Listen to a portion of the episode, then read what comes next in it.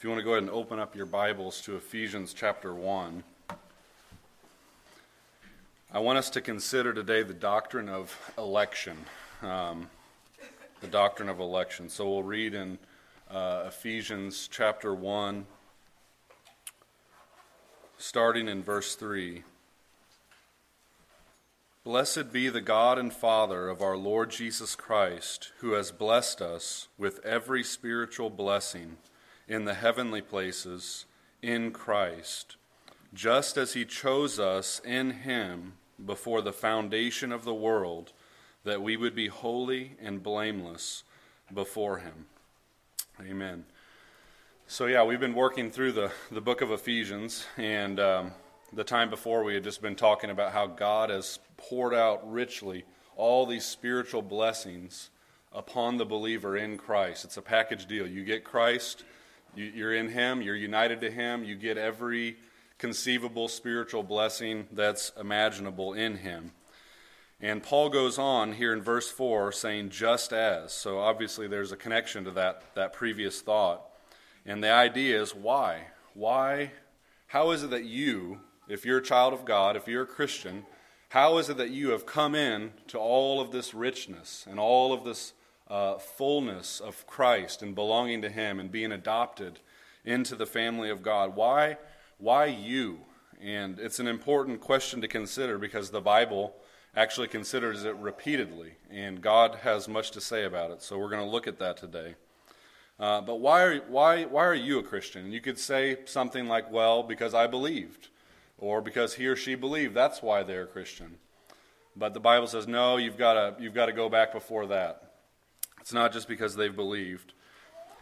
Paul does not even start with Christ and not even this world, but he goes back before the creation, even, the reason why, um, to the days of eternity, back into the heart and mind of God. He's saying there's, there's something that goes back before then as to the reason why you are what you are, if you are a Christian and that that reason is in the heart and mind of God the Father. That's what this verse says. Just as He, God the Father, chose us in Him, in Christ, before the foundation of the world.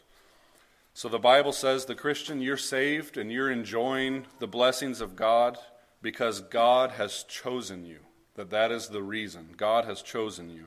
How does anyone get out of the mess of sin and of the ruin and of all the misery of the fall? Is because God has freely chosen to save sinners and draw people to himself. And so the great emphasis of this verse, obviously, is this verb that God chose, just as he chose us in him before the foundation of the world. And the verse, or the, the Greek word is eklego. Ek means out of or out, and lego means to select or choose. So it's the out choosing, it's the out selection. Um, if you remember in Luke when Jesus is talking about the Pharisees uh, picking the high places at the table, the seats of honor, that's the same word. They were picking them out. They were picking out, that's my seat. I want the place of honor. I want to be in the important spot on the table here. Same exact word. And so, this fact that God chooses some men uh, is not argued among Bible believers. I mean, it's really, it's if you're an evangelical, whether you're, you're more Arminian in your theology or Calvinistic, uh, the fact that God chooses is not disputed because the Bible repeatedly says it. The reason why is disputed. Um, so there's kind of two main views. The first view is this that people are chosen by God out of his own good pleasure and will, apart from any reason in us, yea, even in spite of us. So that's the first view. That the reason is entirely in God. His his nature, his love, his will.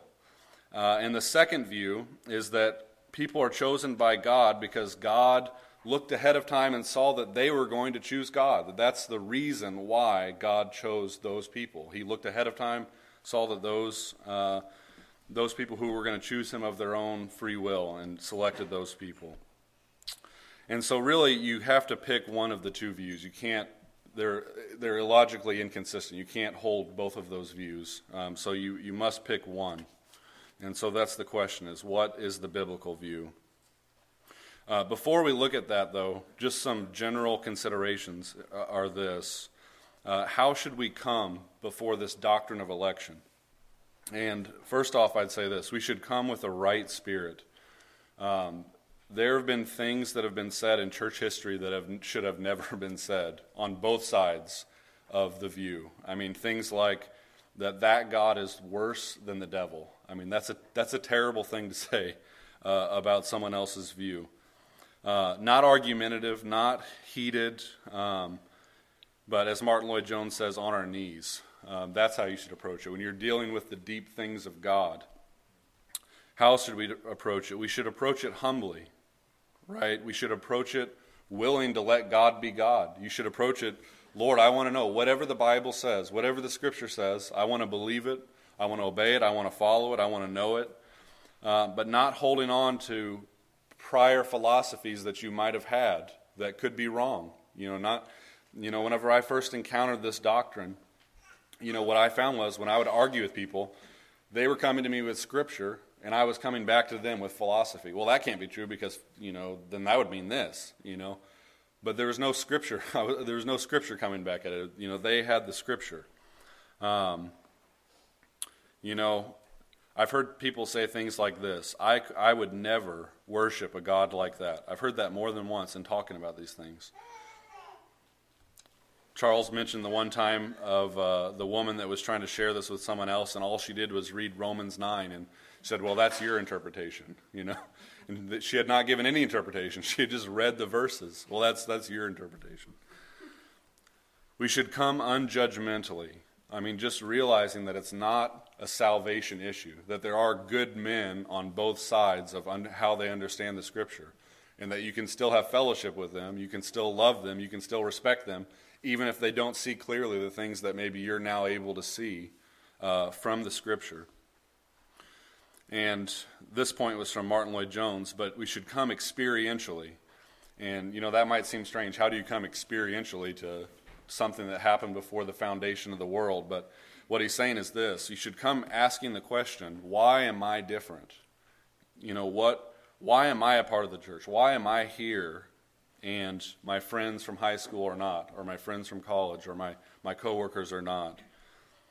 Um, what's the reason we should come experientially? Is the reason really, was it really something in you, or was it God? So, that being said, I want to uh, assert one of the views. I'm going to assert the view that God freely chose men out of his own love out of his own nature and out of his own mysterious will. Um, that that is the ultimate reason why people are saved. So notice first of all just this the Bible never argues about this doctrine. I mean, there's many things in the Bible where there's extensive argument, where Paul's like reasoning and trying to, you know, convince the reader or convince the believer of certain things. But when it comes to election, it just states it as a fact. I mean, it just puts it out there and says, "This is the way it is," and he doesn't never really argues about it. It just says, "Yeah, God chose, you know, who is going to be elected unto holiness. He chose who was going to be saved." Um, in fact, the Bible actually rebukes you for trying to argue with it. So that's that's not a very common instance in the Bible where it actually rebukes you for even starting to argue with it. Uh, so let's turn over to Romans chapter nine.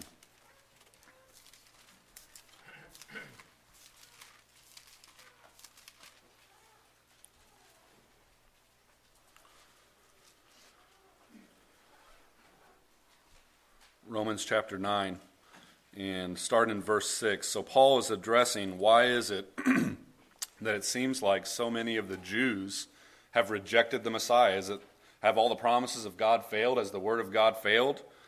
And so he's answering this question. Hmm, verse 6. Paul says this, "But it is not as though the word of God has failed, for they are not all Israel who are descended from Israel." Nor are they all children because they are Abraham's descendants. But through Isaac your descendants will be named. That is, it is not the children of the flesh who are the children of God, but the children of the promise who are regarded as descendants. So he's saying, not everyone that comes from physical Israel is truly spiritual, is, is true Israel, believers. For this is the word of promise. At this time I will come, and Sarah shall have a son. And not only this, but there was there was Rebekah also, when she had conceived twins by one man, our father Isaac. For though the twins were not yet born, and not, had not done anything good or bad, so that God's purpose according to his choice would stand, not because of works, but because of him who calls, it was said to her, The older will serve the younger, just as it is written, Jacob I loved, but Esau I hated. What shall we say then? There is no injustice with God, is there? So Paul has said this. He's made a point. He's saying God, the normal, the normal, uh, the normal way was that the older would, would be have the priority. He says, nope, I'm going to do it backwards this time. The older will serve the younger. I'm choosing the younger uh, brother here. That and it was before they'd done anything good or bad. It wasn't based on anything in them. And I'm calling him, and Eh, through him, all the promises are going to come. And Paul anticipates an argument, say, "Whoa, that's not fair. That's God. That's not just God. You can't do that." So Paul brings that that question up, and what's the answer? May it never be. For he says to Moses, I will have mercy on whom I have mercy, and I will have compassion on whom I have compassion. So then it does not depend on the man who wills or the man who runs, but on God who has mercy. For Scripture says to Pharaoh, For this very purpose I raised you up to demonstrate my power in you, and that my name might be proclaimed throughout the whole earth. So then he has mercy on whom he desires, and he hardens whom he desires. You will say to me then, Why does he still find fault? For who resists his will? Once again, if you're understanding the verse right, you'll have the question. Uh, this, this question, you'll understand the question. He's saying, if God is hardening whom he desires, he's having mercy on whom he desires, uh, how can you find fault, God? And this is the answer. On the contrary, who are you, O man, who answers back to God? The thing molded will not say to the molder, Why did you make me like this? Will it? Or does not the potter have a right over the clay to make from the same lump one vessel for honorable use and another for common use? What if God, although willing to demonstrate his wrath and to make his power known, endured with much patience vessels of wrath prepared for destruction, and he did so to make the riches of his glory upon vessels of mercy, make known the riches of his glory upon vessels of mercy, which he prepared beforehand for glory, even us, whom he also called, not from among Jews only, but also from among the Gentiles. So, all this to say, Paul is dealing with this exact same thought here of God ultimately being the reason why someone is uh, among believers, that they're a Christian, that they're a child of God. And he anticipates these arguments to come back. And the answer given is just this Who are you? Who are you, O oh man? You, you're a man. And not only are you a man, you're a sinful man. And you're going to bring God at, the bar of your judgment and you're going to call God into question and, and, and question the Almighty about the way He's running His business, the way He's doing things. So it's a rebuke. I mean, it's saying, it's saying, Who are you, O man, that you should come before God? Think of Job. It didn't end very well for Job in accusing God. He said, I repent in dust and in ashes. Also, notice this in the Bible, there are no philosophical explanations. It doesn't, it, the Bible never really fleshes it out, it never really gives you uh, a complete answer on the thing. I mean, think of other things in the Bible. The Bible never fleshes out the Trinity, and yet it's, it's the core. I mean, you're talking about the very nature of God, but it's just proclaimed. It's mysterious, it's, it's incomprehensible. Think about the incarnation God the Son becoming man, fully man and fully God. You say it's 100% and 100%. I don't understand how that fits together. Yeah, neither do I, but it's true. Both of them are true. And just to realize when you're dealing with God, it should not be surprising that his nature and his ways are incomprehensible. They're, they're beyond finding out, they're past finding out that God is beyond us. And so to say that God is sovereign and man is responsible, it's not illogical, but it is incomprehensible. It's beyond. How does it fit? I don't know. Spurgeon said this when someone asked him, How do you reconcile sovereignty and responsibility? He said, I never try and reconcile friends. So um, that's a pretty good answer, I guess. They're both, they're both there in the Bible. They're, they're, they're, they're all over the Bible, and they're both equally asserted. If God fits into your box, if God could fit into your mental box of understanding Him, you know, and you could perfectly explain everything, that God would not be worthy of your worship. He is beyond, He is infinite. His ways are past finding out. That's what the Bible says about God. And so it shouldn't shock us when you come to some point and you say, wow, I don't know how, how this works. It's, it's past finding out, it's beyond. When you get to those points, you should worship, right? Not complain, not fight. Fight against it. So, in, in thinking about this first view, that God freely chooses men out of his own good pleasure and will, uh, maybe we could turn over to 2 Thessalonians 2 in verse 13. This doctrine is repeatedly taught in Scripture. 2:13 But we should always give thanks to God for you brethren beloved by the Lord because God has chosen you from the beginning for salvation through sanctification by the Spirit and faith in the truth. From the beginning, God has chosen you. When was the beginning? Well, we know it was before the foundation of the world, as Paul says there in Ephesians 1. Uh, 1 Peter 1 2.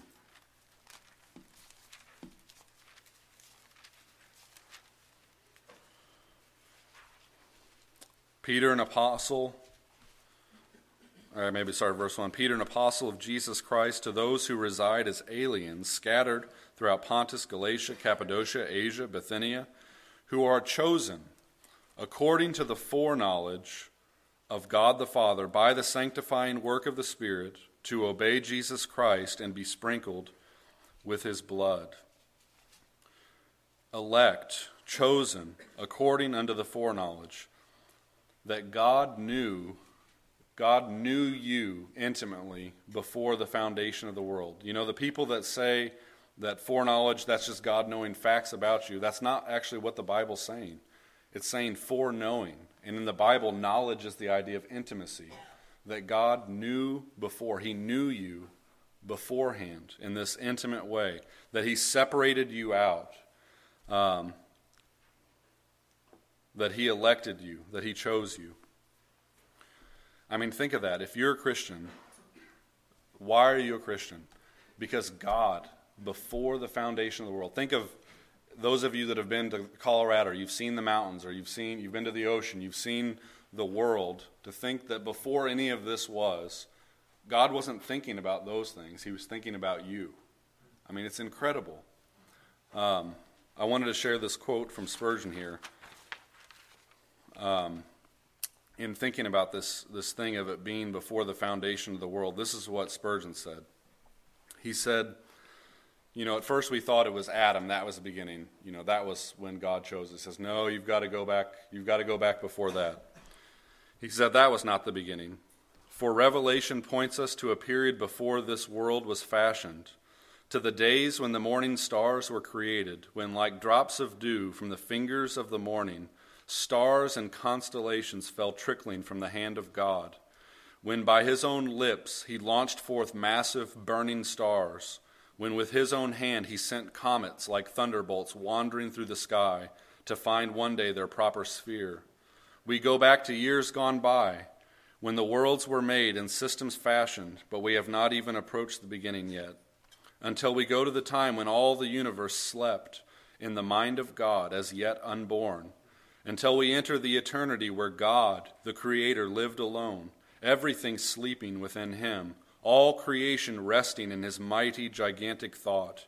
We have not found the beginning. We may go back, back, back, ages upon ages. We may go back, if we might use strange words, whole eternities, and yet never could arrive at the beginning. Our wing might be tired, our imagination would die away. Even if it could move faster than, than the lightning's flashing in majesty, power, and speed, it would soon weary itself before it could get to the beginning. But from the beginning, God chose his people.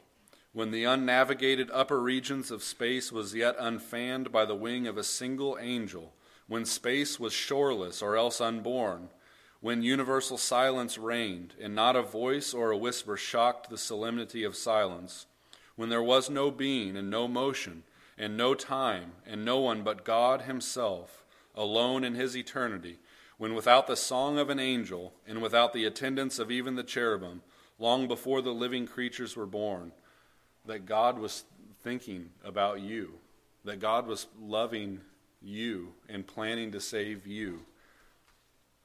I mean, it is, it is staggering if you really start to meditate on it, that God would love you and set you apart before the foundation of the world. Psalm 65 4 How blessed is the one whom you choose to bring near to you to dwell in your courts. How blessed, how blessed are you if God has singled you out and drawn you uh, to himself. So, what do these things teach us about God? Well, one thing it teaches us is this that our God is absolutely free. The Bible says our God is in the heavens, He does whatever He pleases. He's not bound. He's not bound. He's not, he's not at the mercy of man. Well, they did this part of the contract, now I've got to choose them. That's not choice, if that's the way it works. He's free. He does whatever he pleases in the heavens. I mean, do people deserve something from God? Did you deserve to hear the gospel? Did you deserve a chance to be saved? The Bible says no. You didn't deserve anything from God. The only thing you deserved from God was wrath and indignation because of your sin. God's giving people different measures of grace all the time. I mean, if you're if you're growing up in a Christian home, I mean, God has given you an immense amount of grace. There are children all over all, all over the world growing up never hearing the name of Jesus, and you're sitting under the truth. You're sitting under loving parents who love you and are sharing the truth with you. I mean, God has given you a lot of grace, and you should not despise it, and you should not think lightly of it. Because there's millions, billions that are not receiving what you're receiving and you'll be held responsible for it. He's free. What else should we get from this? God reigns. He's not frustrated. I mean, before I saw this doctrine, I mean, I used to think of God as being, it's like, yeah, God is, is loving, He's good, He's powerful, He's trying to accomplish His purposes in the world, but if man would just come to Him, if they would just believe, and, and I mean, it kind of looks like He's losing. I mean, look, I mean, you know, all these people that are still not believing. You know, he's, he's the frustrated God, can't, can't bring this to pass. He's thwarted by the free will of man. But the Bible says no. No, he's not frustrated. He's not impotent. He's not thwarted by man. The devil's not winning. The future's not in the hands of man and who's going to, quote unquote, freely come to God of, the, of their own free will. But it's in the hands of God. I will have mercy upon whom I have mercy. That's the God of the Bible. He's in control. He's bringing his gospel all over the world. He's saving his people. Not one drop of the blood of Christ is going to fail to accomplish that for which it was intended. So he reigns. What else should we learn? He is merciful. I mean, what the Bible is saying is this that the whole of humanity has sinned against God. Adam sinned, we sinned in Adam, and we sinned of ourselves. And we all deserve judgment. It's, it would be right if God never sent a Savior, if God condemned the whole world to hell, every angel would applaud God as he cast every human into hell. And, and they would say, Hallelujah, Amen. God is good and God is just. But God is merciful. I mean, he, he is elected to save a vast multitude which no man can number of his own free grace. He's, he's elected to freely give the opposite of what his creatures deserved and that is mercy. It is mercy that he would that he would save, that he would elect it all is mercy. What else does it show? It shows that he is purposeful, right? God is not a God that is, it's not some haphazard plan that's been put together that may or may not succeed, dependent, uh, contingent upon the will of man.